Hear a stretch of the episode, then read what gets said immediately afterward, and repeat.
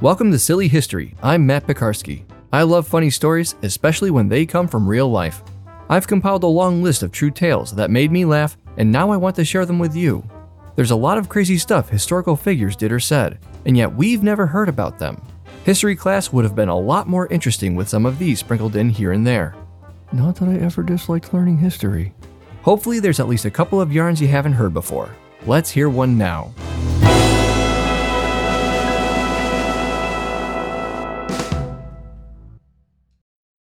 The West End contains a good chunk of London's major tourist attractions, shops, and entertainment venues.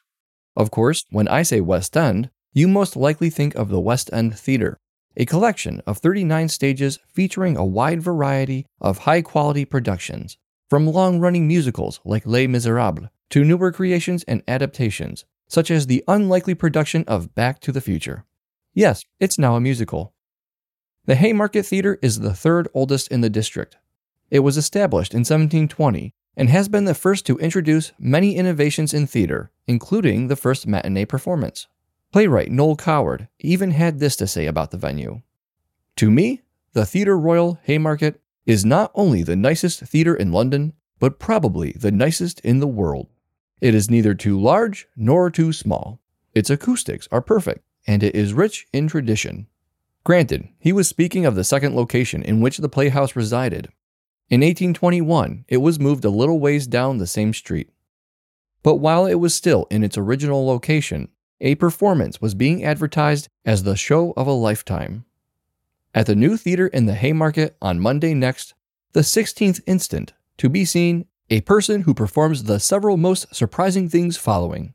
First, he takes a common walking cane from any of the spectators, and thereon plays the music of every instrument now in use and likewise sings to surprising perfection. This portion of the act would have been appealing enough to draw in a good audience. But it was the second portion of the advertised act that captured the attention of everyone from all rungs of the social ladder. Secondly, he presents you with a common wine bottle, which any of the spectators may first examine.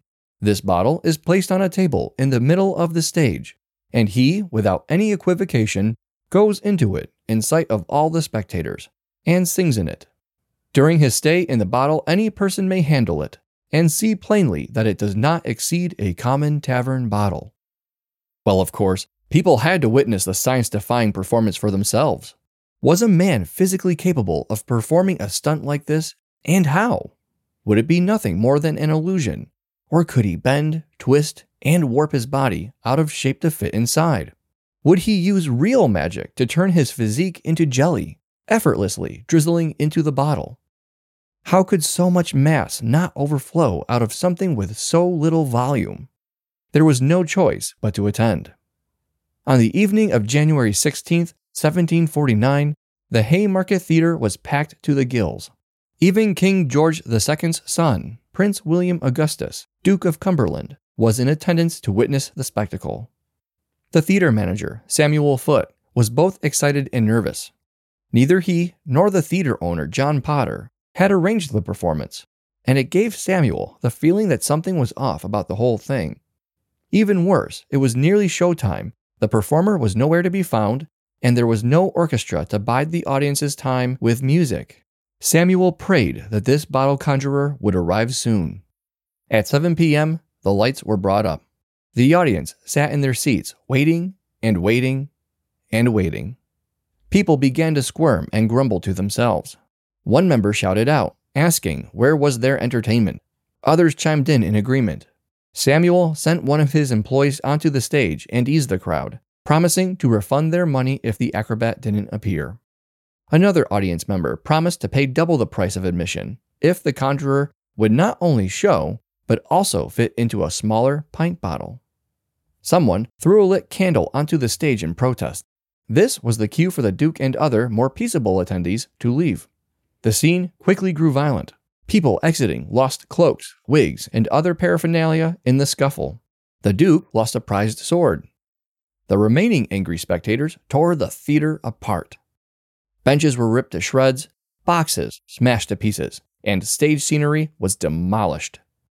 The wreckage was dragged outside and into the street, where the mob lit the pile of debris on fire.